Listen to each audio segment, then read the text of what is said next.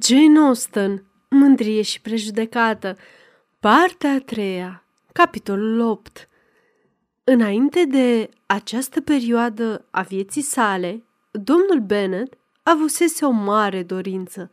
În loc să-și cheltuiască tot venitul, să pună anual o sumă deoparte pentru a avea niște rezerve mai mari pentru copiii și pentru soția sa, dacă aceasta i-ar fi supraviețuit.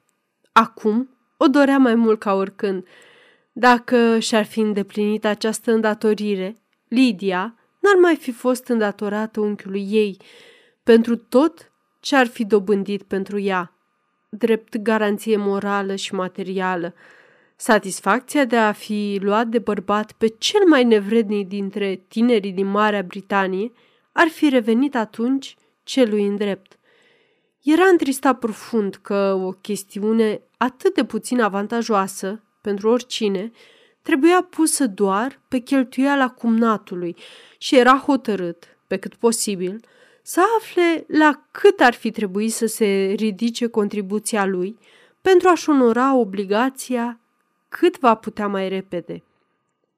La începutul căsătoriei domnului Bennet, a face economii trecea drept un lucru nefolositor, pentru că, desigur, urmau să aibă un fiu. Acest fiu ar fi însemnat desfințarea clauzei testamentare, de îndată ce ar fi ajuns la vârsta majoratului, iar văduva și copiii mai mici ar fi fost în felul acesta asigurați. Cinci fete veniră pe lume succesiv, dar nu încă și fiul, deși doamna Bennet, la mulți ani după nașterea Lidiei, era sigură că va veni și el. Așteptarea l-a fost zadarnică. În schimb, era prea târziu pentru a mai face economii. Doamna Bennet nu avea înclinații în privința asta, iar dragostea de independența soțului ei îl împiedicase pe acesta să-și crească venitul. Cinci mii de lire se alocaseră printr-o foaie dotală doamnei Bennet și urmașelor, dar proporția în care urmau să fie atribuite copiilor rămăsese la latitudinea părinților. Acest aspect urma să fie stabilit acum, cel puțin în privința Lidiei, iar domnul Bennet nu putea ezita în acceptarea propunerii pe care o avea în față.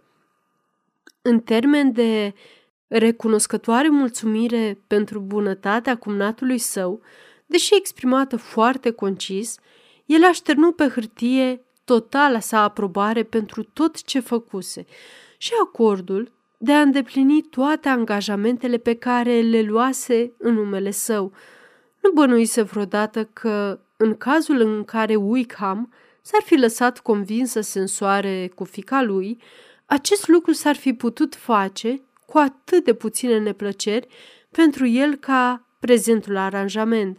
Suta de lire pe care trebuia să le plătească anual însemna pentru el doar o pierdere de vreo 10 lire, deoarece cheltuierile Lidiei, cumulând întreținerea banii ei de buzunar și darurile în bani care ajungeau la ea prin mâinile mamei sale, fuseseră foarte puțin sub această sumă, că totul urma să fie făcut cu un efort extrem de mic din partea lor, era o surpriză binevenită, pentru că cea mai mare dorință a sa în prezent era să aibă cât mai puțin de raj cu putință. După primele accese de furie provocate de Lidia, el se întoarse, în mod firesc, la nepăsarea din trecut. Scrisoarea sa fu expediată imediat pentru că, deși cu greu se apuca de un lucru, căuta să-l termine cât mai repede. Rugă să-i se comunice și alte amănunte privind datoria față de cunatul său, însă era prea supărat pe Lidia pentru a-i trimite și ei vreun mesaj. Veștile bune se răspândiră iute prin casă și, în aceeași măsură, și printre vecini. Aceștia din urmă le primiră cu o decentă filozofie. Desigur, discuțiile puteau fi mai interesante dacă domnișoara Lydia Bennet ar fi dus o viață libertină la oraș, ori, în cea mai bună situație, ar fi fost izolată de lume la vreo fermă îndepărtată. dar erau multe de discutat și despre măritișul ei, iar binevoitoarele urări de bine, adresate anterior de bătrânele doamne veninoase din Meriton, pierduseră prin această schimbare prea puțin din abordarea de la început, deoarece, cu un astfel de soț, nefericirea era considerată drept sigură. Doamna Bennet nu mai coboruse de două săptămâni din camera ei, dar în această zi fericită ea își reluă locul în capul mesei cu o extremă bucurie. Niciun sentiment de rușine nu-i descuraja triumful. Căsătoria unei fiice care fusese cea din tâi dintre dorințele ei, încă de când Jane avea 16 ani, era acum pe punctul de a se împlini, iar gândurile și cuvintele erau îndreptate în totalitate spre o nuntă elegantă cu muslinuri fine, trăsuri noi și servitori. Ea căuta cu interes prin vecinătate o casă potrivită pentru fica ei și, fără a lua în calcul sau fără a ști care ar fi veniturile lor, respinse multe variante pe loc că locuințele ar fi insuficient de spațioase și de importante. Hei, Park ar merge, spuse ea, dacă familia Goulding ar pleca sau casa mare de la Stoke, dacă salonul ar fi mai spațios, iar Ashworth e prea departe. Nu aș suporta să fie la 10 mile departare de mine, cât despre Porvis Lodge, mansarda e groaznică. Cât timp fură prezenți și servitorii, soțul ei o lăsă să vorbească fără a o întrerupe, dar când aceștia se retraseră, el îi spuse, Doamnă Bennet, înainte de a lua una sau toate aceste case pentru ginerele și fica ta, să ne gândim corect. Într-una din aceste case din apropiere nu vor avea niciodată acces. Nu voi sprijini obrăznicia niciunuia prin a-i primi la Longbourn. O lungă dispută urmă acestei afirmații, dar domnul Bennet era hotărât, ceea ce generă o nouă discuție din care doamna Bennet înțelese, cu indignare, că soțul ei nu va da nicio ghinei pentru a cumpăra toaleta de nuntă pentru fata ei, susținu că, din partea lui, Lydia nu va primi niciun semn de afecțiune cu această ocazie. Doamna Bennet nu putea pricepe așa ceva, ca mânia lui să ajungă la un asemenea resentiment de neconceput, încât să refuze fiicei sale privilegiul fără de care căsătoria lor, cu greu, ar putea rămâne valabilă, lucru care depășea tot ceea ce credea ea că ar putea fi posibil.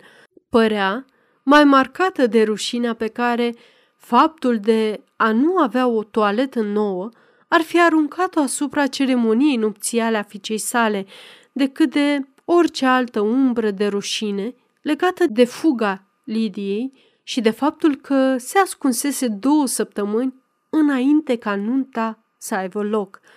Elizabeth regreta din toată inima că, în nenorocirea situației, îi împărtășise lui Darcy temerile legate de sora ei – de vreme ce căsătoria le încheia într-un mod fericit fuga, ei puteau spera să ascundă premizele nefavorabile față de toți cei care nu le fuseseră aproape. Elizabeth nu se temea că Darcy ar putea fi indiscret în această privință. Erau puțini oameni de a căror discreție depindea, dar în același timp nu era nimeni dintre cei care cunoșteau slăbiciunea morală a Lidiei care să o fi înjosit mai mult, căci părea o prăpastie de netrecut între ei, chiar dacă măritișul Lidiei urma să se desfășoare în termeni onorabili, nu era desperat că domnul Darcy s-ar înrodi cu o familie căreia, pe lângă celelalte obiecții, îi se adăuga acum și înrudirea și relațiile dintre cele mai strânse cu omul pe care dânsul pe bună dreptate, îl disprețuia. Faptul că el ar da înapoi nu putea să o surprindă cu ceva. Dorința de a-i câștiga atenția, după cum se asigurase că erau intențiile în Derbyshire, n-ar fi putut în mod rațional supraviețui unei asemenea lovituri. Era umilită, mâhnită, regreta, deși cu greu distingea ce anume. Își dorea respectul lui. Acum, când nu mai putea spera să se bucure de el, dorea să primească vești de la el, când părea să aibă cea mai mică șansă pentru asta. Era convinsă că ar fi putut fi fericită cu el, deși nu prea părea posibil că se vor mai vedea vreodată. Ce triumf pentru Darcy, cum adesea crezuse ea, dacă ar ști că propunerea pe care ea cu mândrie o respinsese cu doar patru luni în urmă, ar fi fost primit acum cu bucurie și recunoștință. Era generos, nu se îndoia de asta, unul dintre bărbații cei mai generoși, dar pentru că era totuși un muritor, trebuia să se simtă triumfător. Început să înțeleagă că el era exact bărbatul care, cu temperamentul și talentele sale, i s-ar fi potrivit cel mai mult. Firea înțelegătoare și echilibrul, deși în contrast cu ale ei, ar fi răspuns tuturor dorințelor sale. Era o unire care trebuie să fi fost în avantajul amândurora. Prin calmul și vioiciunea ei, gândirea lui s-ar fi îmblânzit, atitudinea lui s-ar fi îmbunătățit și prin judecata lui, prin faptul că era un om instruit și prin cunoașterea pe care el o avea despre lume, ea ar fi putut primi un prestigiu de mare importanță. Dar o astfel de căsătorie fericită nu va mai avea loc. O căsătorie care ar fi arătat mulțimilor, căzute în admirație, ce este cu adevărat fericirea conjugală, o unire cu o perspectivă diferită și care excludea posibilitatea celelalte, urma să aibă loc în familia lor. Cum anume aveau să fie ajutați Wickham și Lydia, fără a le știrbi independența, Elizabeth nu își putea închipui, dar își putea ușor imagina cât de puțin va dura fericirea într-un cuplu care se unise doar pentru că patima lor era mai mare decât virtutea. Nu peste mult timp, domnul Gardiner îi scrise din nou cumnatului său. Îi răspunse pe scurt mulțumirilor domnului Bennet, dându-i asigurări privind strădania sa de a contribui la binele oricărui membru al familiei sale și sfârșind cu rugămintea de a nu i se mai vorbi despre acest subiect. Scopul principal al scrisorii sale fost să-l informeze că domnul Wickham se decisese să iasă din miliție. A fost în mare măsură dorința mea ca el să procedeze astfel, adăugă el, îndată ce a fost fixată căsătoria și cred că veți fi de acord cu mine în a considera drept cât se poate de remarcabilă mutarea lui din acest regiment atât spre binele lui cât și al nepoatei mele. Dorința domnului Wickham e de a intra în armată și printre vechii săi prieteni sunt încă unii care ar putea dori să-l sprijine în cariera militară. Are promisiunea pentru postul de ofițer stegar în regimentul generalului, aflat acum în nordul țării. Este un avantaj că regimentul se află la așa distanță de această parte a regatului. El face promisiuni sincere și spune că, printre străini, unul și unul și celălalt trebuie să facă o bună impresie. Vor fi mai prudenți. I-am scris colonelului Forster pentru a-l informa despre aranjamentele noastre actuale și pentru a-i cere să dea asigurări diferiților creditori ai domnului Wickham din Brinton și din împrejurări, cum că vor fi curând plătiți, lucru pentru care am pus eu însumi chezășie. Iar tu încearcă să te străduiești, să faci promisiuni similare creditorilor săi din Meriton, a căror listă, după propriile sale informații, o anexez. Ne-a declarat toate datoriile sale. Sper ca măcar să nu ne fi înșelat. Hagerstone are indicațiile necesare și totul va fi dus la bun sfârșit într-o săptămână. Ei se vor alătura apoi regimentului generalului, mai puțin în cazul în care vor fi invitați mai întâi la Longbourn și înțeleg că nepoata mea își dorește foarte mult să vă vadă pe voi toți înainte de a părăsi sudul. Ea este bine și mă roagă să vă transmit ție și mamei sale respectul său de plin. Al dumitale, etc. Edward Gardiner.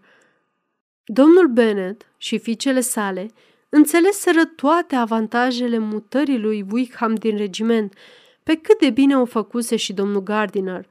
Dar doamna Bennet nu era prea încântată de asta. Faptul că Lydia se stabilea în nordul țării era o mare dezamăgire, când ea se aștepta, de fapt, să se mândrească în compania ei, întrucât nu renunțase nicicum la planul ei ca tinerii căsătoriți să locuiască în Hertfordshire. În plus, era păcat ca Lydia să fie deprinsă de regimentul în care cunoștea pe toată lumea și unde avea atât de mulți favoriți. O iubește atât de mult pe doamna Forster, spuse ea, va fi destul de supărător ca ea să plece acolo și sunt câțiva tineri pe care ea îi îndrăgește de asemenea foarte mult. E posibil ca ofițerii din regimentul generalului să nu fie atât de plăcuți. Dorința fiicei lui, căci așa trebuia interpretată, de a fi din nou acceptată de familia ei, înainte de a pleca în nord, întâmpină la început un refuz absolut, dar Jane și Elizabeth, care doreau amândouă de dragul surorilor și a urmărilor, să se vadă că Lydia se căsătorise cu acordul părinților, îl rugară atât de insistent pe domnul Bennet, deși cu căldură și blândețe, să-i primească pe ea și pe soțul ei la Longbourn, de îndată ce se vor căsători, încât îl convinseră să gândească asemenea lor și să facă așa cum voiau ele, iar mama lor a avut satisfacția de a ști că va putea să se prezinte cu fica ei prin împrejurimi, înainte ca aceasta să fie alungată în nord. Când domnul Bennet scrise din nou cumnatului său, îi transmise permisiunea ca cei doi să vină și se stabili ca, îndată după terminarea ceremoniei, să se îndrepte către Longbourn. Elizabeth fu surprinsă totuși că Wickham fusese de acord cu un astfel de plan și, dacă ar fi luat în calcul numai ce simțea ea, orice întâlnire cu el ar fi fost ultimul lucru pe care și l-ar fi dorit.